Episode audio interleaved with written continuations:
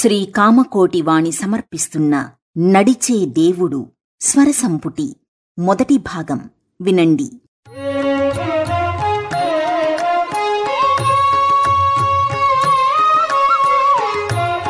నడిచే దేవుడు. రచన సేకరణ శ్రీ నీలంరాజు వెంకటశేషయ్య. సంపుటీకరణ సంపాదకత్వం ప్రయాగ రామకృష్ణ.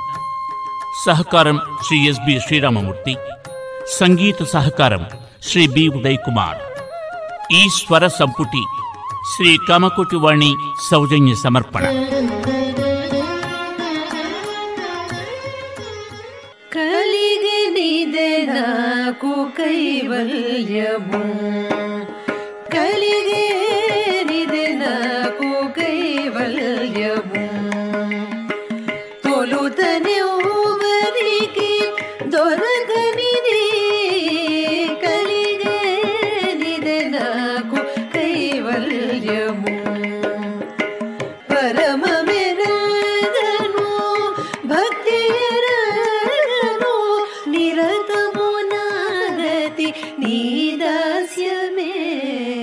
అని పాడుకుంటూ తన అదృష్టానికి తానే మురిసిపోయాడు అన్నమయ్య. నిజానికి నాకు మాత్రం ఏమి తెలుసు. పామరుణ్ణి అల్పమతిని. పరమేమిటో తెలీదు భక్తి ఏమిటో తెలీదు పరమపదం అంటే ఏమిటో తెలీదు కైవల్యమంటే తెలీదు కైలాసమంటే తెలీదు. లంపటాలలో బంధాలలో చిక్కుకుని అల్లాడుతున్నవాణ్ణి. అలాంటి నన్ను పిలిచి పరమాచార్యులు వారి గురించి నీలంరాజు వారు రచించిన నడిచే దేవుడు పుస్తకాన్ని నీ గొంతుకుతో చదివి దానిని స్వర పుష్పంగా స్వర చిత్రంగా స్వర సంపుటిగా స్వామికి నివేదన చెయ్యాలని కంచి కామకోటి పీఠాధిపతులు గురుదేవులు శ్రీ శంకర విజయేంద్ర సరస్వతి స్వామి ఆదేశించినప్పుడు నేను మొగవణయ్యాను భయంతో ఆనందంతో. ఆ తరువాత కలిగినది నాకు కైవల్యము. తొలుతనెవరికి దొరకనిది కలిగినది నాకు కైవల్యము. అనుకుంటూ పరవశించిపోయాను. నాతో పాటు గొంతు కలిపేందుకు సరిగమలతో స్వామికి స్వరార్చన చేసేందుకు Shrimati Sharada Srinivasan Shri A B Anand Shri S B Sriramamurthy Shrimati Ghantasala Nirmala Kumari Krishnaveni Satagopan Shri Tadepalli Lokanatha Sharma doctor Neelakantham doctor Akkiraju Sundara Ramakrishna doctor Dhulipala Ramakrishna Shri D V Mohana Krishna Shri B. Uday Kumar Shrimati Shruthiravali Shrimati Ayyagari Sridevi doctor K. Vandana Kumari Lakshmi Sravani Ghantasala Anantha Sri Tejaswi నాకు సహకరించారు. ఇది సమష్టిగా స్వామికి మేము సమర్పిస్తున్న స్వరాంజలి.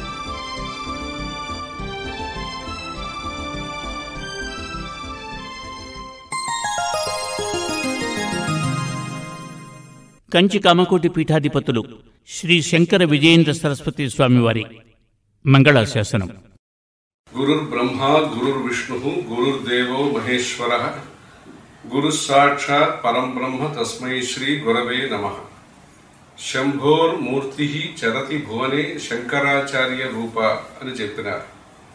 కైలాస శిఖరంలో ఉండే పరమేశ్వరుడు శంకరాచార్య స్వరూపం తీసుకుని గ్రహించి ధరించి ఈ భూమండలంలో సంచరిస్తున్నారన్నారు.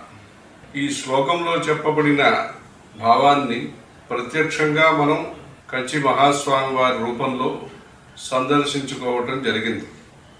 జర్నలిజంలో ప్రఖ్యాతి చెందిన సాహిత్యకర్త నీలంరాజు శేషయ్య గారు యాదృచ్ఛికంగా విష్ణు కంచి వరదరాజస్వామిని సేవించుకునే సందర్భంలో పక్కన కంచి మఠం ఉన్నదని వారికి ఒకరు చెప్పటం అక్కడ ప్రారంభించిన ఆ ఆధ్యాత్మిక అనుభూతి పుస్తక రూపంలో నడిచే దేవుడు అని సరళ భాషలో ఏమి చూశారో వారి అనుభవాన్ని భక్తులకి అందజేసి ప్రజలకి మంచి ఉపకారం చేశారు.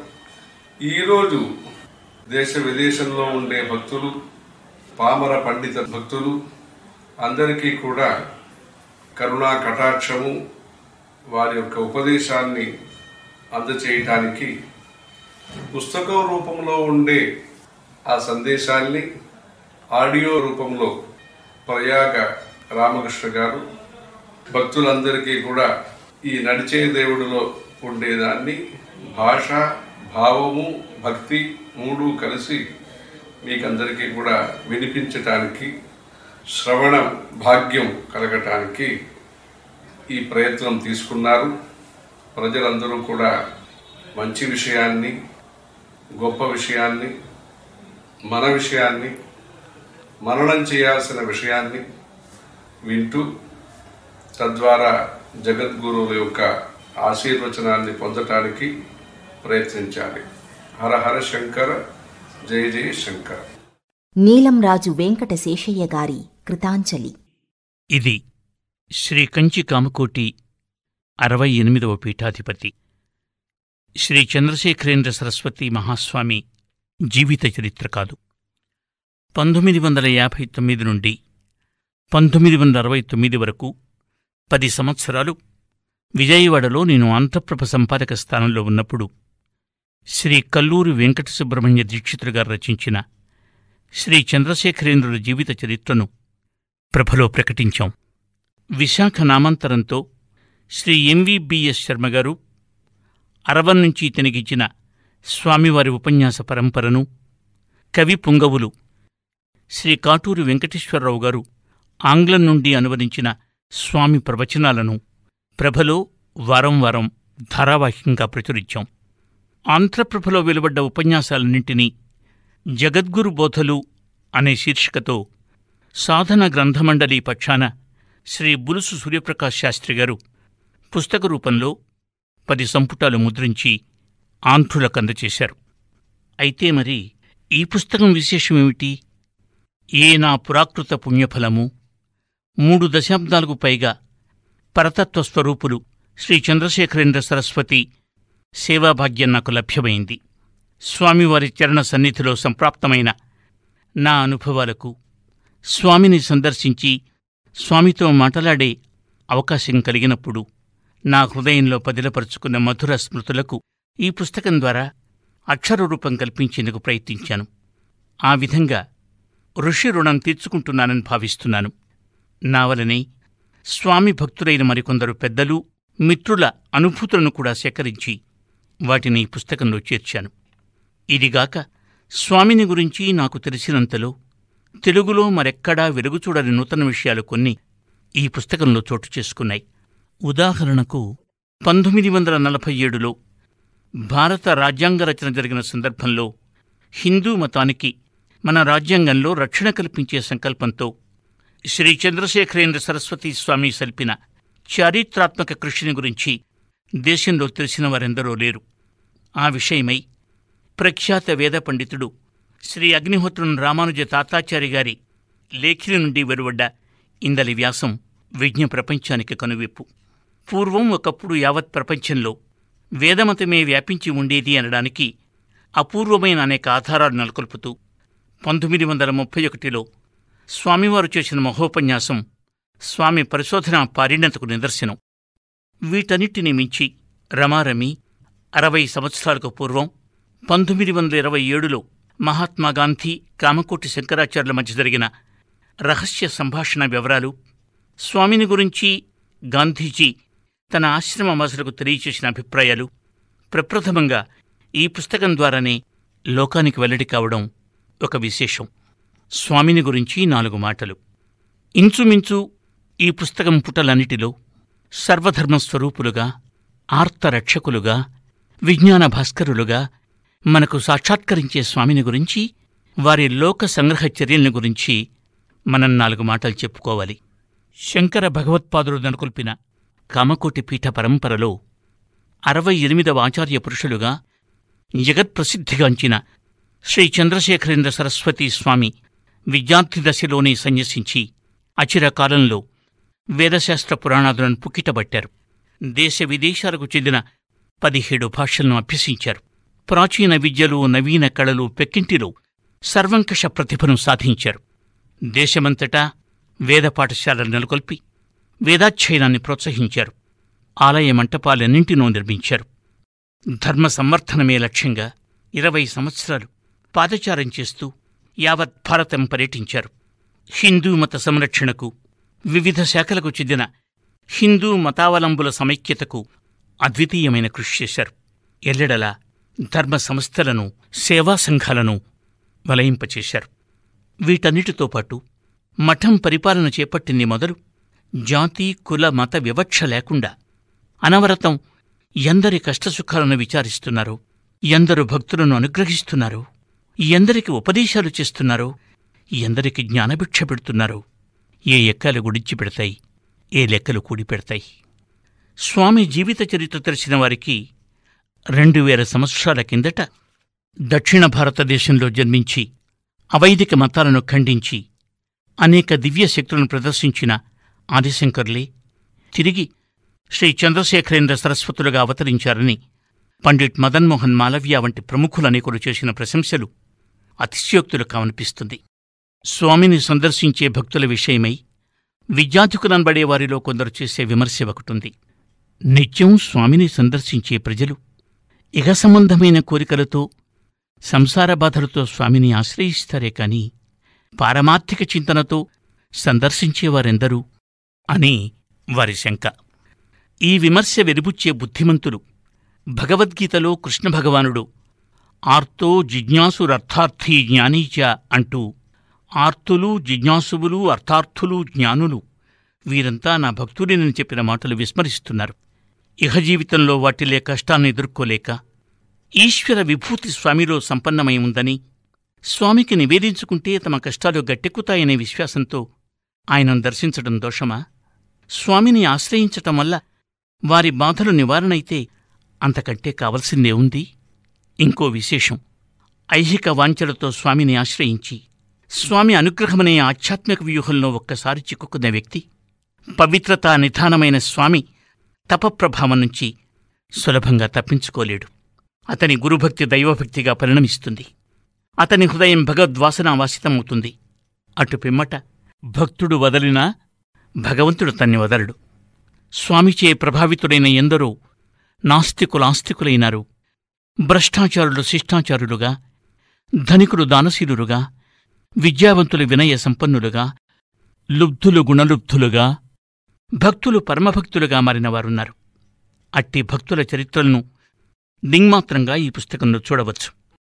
స్వామి ఆర్తత్రాణ పరాయణము అకారణ కారుణికత్వము ప్రసాదించే మహత్తర ఫలితమిది భక్తులను అనుగ్రహించటంలో స్వామి అవలంబించే మార్గాలు పలువిధాలు అవి ఆయా వ్యక్తుల తరతమ భేదంపైన వారి సంస్కార బలంపైన ఆధారపడి ఉంటాయి.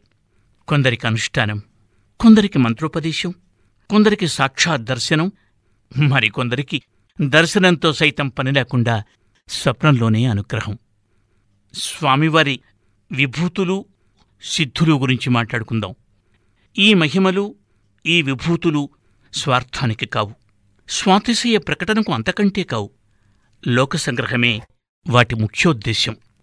ఈ అతీంద్రియ అప్రాకృతిక శక్తులను గురించి ప్రజల్లో కొన్ని అపోహలున్నాయి.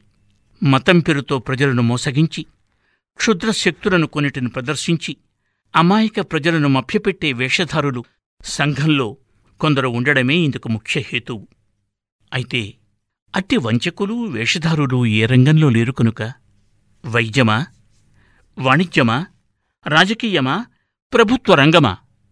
కలుషితం కానిదేది. దురదృష్టవశాత్తు ఆధ్యాత్మిక రంగంలో కూడా నేడు సద్వర్తనము అసద్వర్తనము రెంటికి తావుంది. విభూతి పెట్టుకున్నవారంతా వేదవిధులు కానట్టే గురువులందరూ గుణవంతులు కారు. గురువులనబడేవారిలో శిష్య చిత్తాపహారులు కొందరైతే శిష్య విత్తాపహారులు మరికొందరుండవచ్చు అంత మాత్రాన మతాన్ని వెలివేయగలమా? ఆధ్యాత్మిక విద్యలను అణిమాది సిద్ధులను గర్హించదగునా? ఆధునిక నాగరికత పాశ్చాత్య విద్యా ప్రభావం చేత నేటి యువతరం హృదయంలో అవిశ్వాసమొక్కటే రాజ్యమేల్తోంది. ప్రాచీనము భారతీయము వారికి పరిత్యాజ్యం విజాతీయము వైజ్ఞానికము పరమ ప్రమాణం. విజ్ఞానశాస్త్ర పరిశోధనలు ఆధునిక మానవ సుఖజీవనానికి తోడ్పడుతున్నమాట కాదన్నేం అయినా అదే జీవిత పరమావధి కాదు కదా? విజ్ఞానశాస్త్రమే జీవిత సర్వస్వం అనుకునే యువజనులు పంచేంద్రియాల పరిమిత శక్తిని గుర్తించలేకుండా ఉన్నారు. విజ్ఞాన శాస్త్రంలో విప్లవకరమైన మార్పులు అనేకం వచ్చాయని విజ్ఞాన శాస్త్రానికి అందని అంతుబట్టని క్షేత్రాలు ఎన్నో ఉన్నాయని న్యూటన్ నుంచి నేటి వరకు ఎన్నో వైజ్ఞానిక సిద్ధాంతాలు తలకిందులైనాయని వీరు గమనించలేరు. భారతదేశపు అమూల్య వారసత్వం ఇండియాస్ ప్రైస్లెస్ హెరిటేజ్ అనే ఆంగ్ల వ్యాసమాలలో సుప్రసిద్ధ న్యాయశాస్త్ర పారంగతుడు శ్రీ ఎన్ఏ పాల్కీవాలా రాసిన మాటలు చూడండి. జీవితమంతా ఒక పరిశోధనాలయంలో చేసిన కృషి కంటే యావత్ జీవితం ఒక గ్రంథాలయంలో చేసిన పఠనం కంటే ఒక్క యోగివర్యుని అనుభవం ఎక్కువ ఫలితమిస్తుంది ఈ విశ్వ రహస్యాన్ని ఇంతవరకు వైజ్ఞానికులెవరూ కనిపెట్టలేదు. బహుశా ఇక ముందు కూడా కనుగొనబోరు. అన్నది వైజ్ఞానిక ప్రపంచం ఏకగ్రీవంగా అంగీకరించిన సత్యం. ప్రగతిపూర్వకంగా ఇంతవరకు సాధించిన విజ్ఞానం యావత్తు ఒక దుర్గ్రాక్ష్య పరిస్థితి నుంచి వేరొక దుర్గ్రాక్ష్య పరిస్థితికి పయనించటమే అని ఐన్స్టీన్ అన్నాడు. ఇందుకు విజ్ఞానంలో ఒక దిగ్భ్రమ చెందింది. క్వాంటం ఫిజిక్స్లో మహావిజ్ఞాని వెర్నర్ హీసన్బర్గ్ తన స్వీయ చరిత్రలో అణుక్షేత్రంలో మనం అడుగుపెట్టినప్పుడు దేశ కాలావధులకు లోనైన ప్రపంచం అక్కడ శూన్యం అన్నాడు. చూడగా చూడగా ఈ విశ్వమంతా ఒక మహోన్నత భావనగా తోస్తుందేగాని బ్రహ్మాండమైన యంత్రంగా గోచరించదు అని విస్తుపోతాడు సర్ జేమ్స్ జీన్స్. వీరందరి మాటలు వింటూ ఉంటే బ్రహ్మ సత్యం జగన్మిథ్య అనే సూత్రానికి దగ్గరగా వైజ్ఞానికులందరూ వచ్చారేమో అనిపిస్తోంది కదూ? వైజ్ఞానిక విద్యలను అభ్యసించి తమకు మతంతో పనిలేదని మతాన్ని తృణప్రాయంగా పరిగణించే భారతీయ యువకులు పాశ్చాత్య దేశాల నుంచి గుణపాఠం నేర్చుకోవాలి. పాశ్చాత్యుడు ఇదివరకే ఇట్టి అనుభవాలకు లోనై ఇప్పుడు వాటి నుంచి తిరోగమిస్తున్నారు అని పాల్ బ్రంటన్ అనే ప్రసిద్ధ ఆంగ్ల పత్రికా రచయిత తత్వాన్వేషి వ్యాఖ్యానించాడు. శంఖున పోషణనేగాని తీర్థం కాదన్నట్టు పాశ్చాత్యులెవరైనా చెప్తే గాని మన వారి దృష్టిని ఆకర్షించదు. ఆధ్యాత్మిక శక్తులపైన అణిమాది సిద్ధులపైన విశ్వాసం లేని భౌతికవాదులకు కనివిప్పు కావచ్చుననే నమ్మకంతో అతీంద్రియ శక్తులకు సంబంధించిన కొన్ని సంఘటనలను ఈ పుస్తకంలో ఉదహరించాను. ఇవి ప్రాజ్ఞులైన వారు ప్రత్యక్షంగా కళ్ళతో చూచినవే గాని కట్టుకథలు కావు. అప్పటికీ సంశయాత్ములెవరైనా ఉంటే వారి ఉపయోగం కోసం ఇరువురు మహనీయులు శ్రీ అరవిందయోగి స్వామి వివేకానందుల అభిప్రాయాలను తెలియచేస్తున్నాను. చిత్తగించండి. విభూతులను గురించి శ్రీ అరవిందయోగి తన శిష్యుడు దిలీప్ కుమార్ రాయ్కి ఇలా వ్రాశారు. సిద్ధులు విభూతులు మొదలైన ప్రాకృతిక శక్తులు ఉన్నమాట ముమ్మాటికి సత్యమే. అందుకు తిరుగులేని ఆధారాలు కూడా ఉన్నాయి. ఆ మహిమలను ప్రదర్శించడం సర్వత్రా హానికరం కాదు. అయితే వాటిని ప్రదర్శించే వ్యక్తిపైన అతను సాధించదలిచిన ప్రయోజనంపైన వాటి మంచి చెడ్డలు ఆధారపడి ఉంటాయి. పరమయోగులు ఇట్టి అలౌకిక శక్తులను ప్రదర్శించరాదనేది ఒక విధమైన ఛాందసం. బ్రహ్మనిష్ఠుడైన యోగికి సిద్ధించే శక్తులు సాధారణమైనవి కావు. అతీంద్రియ శక్తులు సామాన్యులకు అతీతమైనవిగా తోచవచ్చు. కాని యోగిస్తములకు మహాభక్తులకు మాత్రం అలా కాదు. స్వామి వివేకానందుడు భారతదేశంలో యోగులను గురించి వారి మహిమలను గురించి చెప్తూ యోగి పుంగవులు మానవులను ఉద్ధరించే మహనీయమూర్తులు మహత్తరమైన వారి శక్తులు భౌతికవాదులకు మింగుడుపడవు. సామాన్యుల బాహ్య దృష్టికి కనిపించని అనేక లోకాలను గోచరింపచేసి ఈశ్వర సాక్షాత్కారానికి అవి దారి చూపుతాయి అన్నారు. స్వామిని గురించి నా అనుభవాలను వ్రాయడంలో అక్కడక్కడ నా రచన ఆత్మకథ ధోరణిలో సాగిన మాట కాదన్ను. మూడు దశాబ్దాలకు పైగా విస్తరించిన నా అనుభవ వైశాల్యాన్ని చిత్రీకరించడానికి ప్రయత్నించినప్పుడు ఆయా సందర్భాలకు సముచిత నేపథ్యాన్ని సమకూర్చడంలో అనివార్యంగా కొన్ని అతివ్యాప్తి అవ్యాప్తి దోషాలు దొర్లి ఉండవచ్చు. సహృదయులు మన్నింతురుగాక.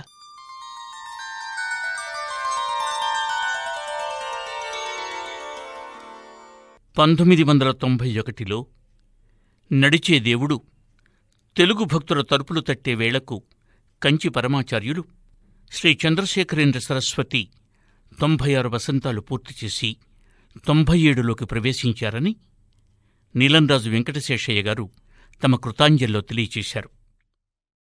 ఈ స్వామి ఇలాగే లోకసంగ్రహం చేస్తూ మనల్ని రక్షిస్తూ ఉండాలని శేషయ్య గారు కాంక్షించారు. వారు రాసిన వారి అనుభవాలను.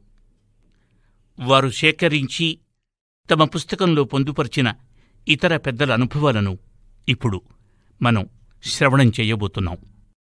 చంద్రశేఖరమాశ్రయే. చంద్రశేఖరమాశ్రయే.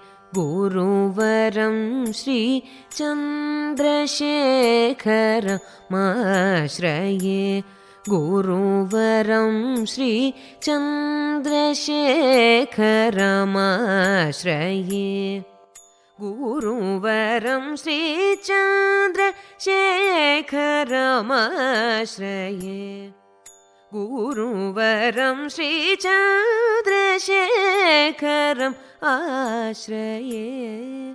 गुरुवरं श्रीचन्द्रशेखरमाश्रये गुरुवरं श्रीचन्द्रशेखरम् आश्रये।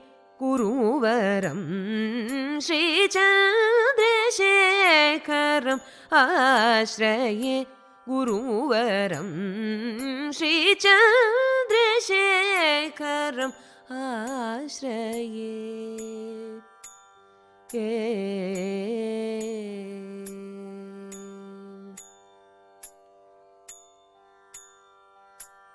इन्द्रसरस्वती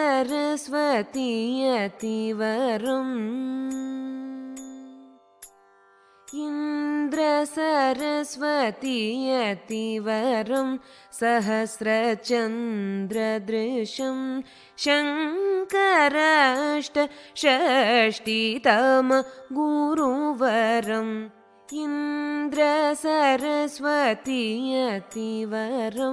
सहस्रचन्द्रदृशं शङ्करष्टषष्टितम गुरुवरम् इन्द्रसरस्वतीयतिवरं सहस्रचन्द्रदृशं शङ्कराष्टषष्टितम उर्वरं य सरस्वतीयतिवरं सहस्रचन्द्रदृशम् शङ्कराष्टषष्टितम गुरुवरं श्रीकामकोटिपीठाचार्यम् अद्वैताचार्यं सर्वसम्मताचार्यं कामाक्षी चन्द्रमौळिमननरदम् अनवरद जगदनुग्रह निरतं श्रीचन्द्रशेखरम् आश्रये श्रीकामकोटिपीठाचार्यम् अद्वैताचार्यं सर्वसम्मताचार्यं कामाक्षी चन्द्रमौळिमननरदम् अनवरद जगदनुग्रह निरतं श्रीचन्द्रशेखरम् आश्रये। निर्गुण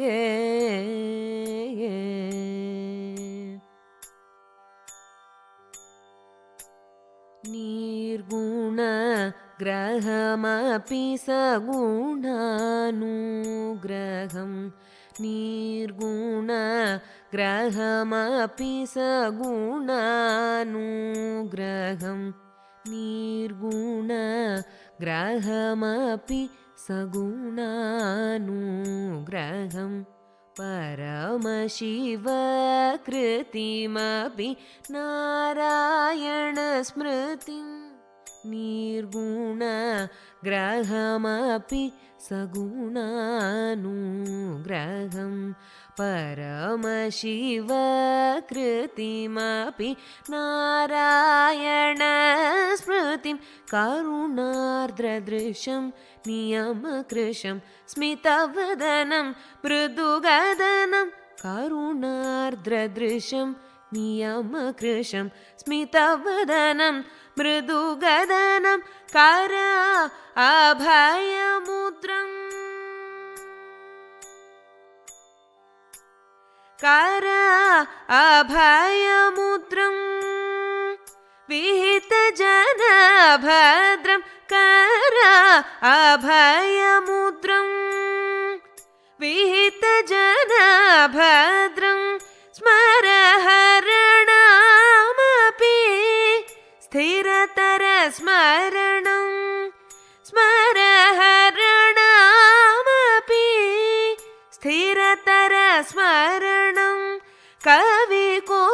कविकोकिलगीतमपि कीरवाणि प्रीतं कविकोकिलगीतमपि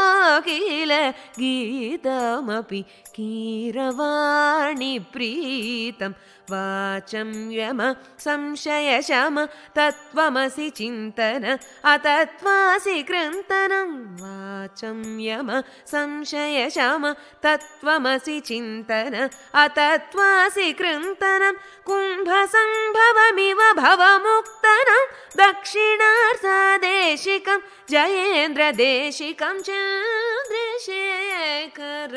आश्रये वाचं यम संशयशम तत्त्वमसि चिन्तन अतत्त्वासि कृन्तनं कुम्भसम्भवमिव भवमुक्तनं दक्षिणार्षदेशिकं जयेन्द्रदेशिकं चन्द्रशेखरम् आश्रये गुरुवरं श्रीचन्द्रशेखरम् आश्रये జోస్యం నిజమయ్యింది. కుమారుడు చాలా చురుకైనవాడు. ఈడుకు మించిన తెలివితేటలు కనపరుస్తున్నాడు. స్కూల్లో ఉపాధ్యాయులు కూడా కుశాగ్రబుద్ధి అంటున్నారు. బాలుడి జాతకం ఎవరికైనా చూపించుదామన్న కోరిక కలిగింది తండ్రికి. తన మిత్రుడొక న్యాయవాది. ఆయనకు జ్యోతిష్యం తెలుసు. ఒకరోజు ఆయనను తన ఇంటికి పిలిచాడు. కుమారుడి జాతకం ఆయన చేతికిచ్చాడు. పిల్లవాడి జాతకం పరిశీలించాడో లేదో బాలుని తల్లివైపు చూసి అమ్మా ఒక చెంబుతో నీళ్ళు పట్టుకురామ్మా అన్నాడు ఆ న్యాయవాది మిత్రుడు. నీళ్ళెందుకు తెమ్మంటున్నాడా అని యోచిస్తున్నాడు పిల్లవాని తండ్రి. తల్లి నీళ్ళు తెచ్చింది. చెంబందుకుని ఆ చెంబెడు నీళ్ళు బాలుని పాదాలపై పోశాడు. జాతకం చూసిన న్యాయవాది అంతటితో ఊరుకోక ఆ బాలుని పాదాలకు సాగిలపడ్డాడు. బాలుని తండ్రి నిర్ఘాంతపోయాడు. మిత్రుని ప్రవర్తన ఆయనకు అర్థం కాలేదు. తికమక పడుతూ ఇదేమిటి? మీ చర్యలు మాకు బోధపట్టం లేదు అన్నాడు. విను మిత్రమా విను. ఒకానొకప్పుడు అశేష ప్రపంచం నాలాగే ఈ చిన్నివాని పాదాలకు ప్రణమిల్లుతుంది. అప్పటికి నేను బ్రతికి ఉండను కదా? అన్నాడు జాతకం చూసిన న్యాయవాది. పిల్లవాని తండ్రి శ్రీ సుబ్రహ్మణ్య శాస్త్రి. తమిళనాడులో స్కూళ్ళ సూపర్వైజర్. స్వగ్రామం విల్లిపురం. హుయస కర్ణాటక శాఖ బ్రాహ్మణులు. పూర్వీకులెన్నడో కన్నడ దేశం నుంచి ఈ తమిళ దేశానికొచ్చి ఇక్కడే స్థిరపడ్డారు. శ్రీ సుబ్రహ్మణ్య శాస్త్రి ముగ్గురు కుమారులలో ఈ పిల్లవాడు రెండోవాడు. తల్లిదండ్రులు పెట్టిన పేరు స్వామినాథ తండ్రికి గారాల పట్టి ఈ మహాపురుషుడే మన కథానాయకుడు.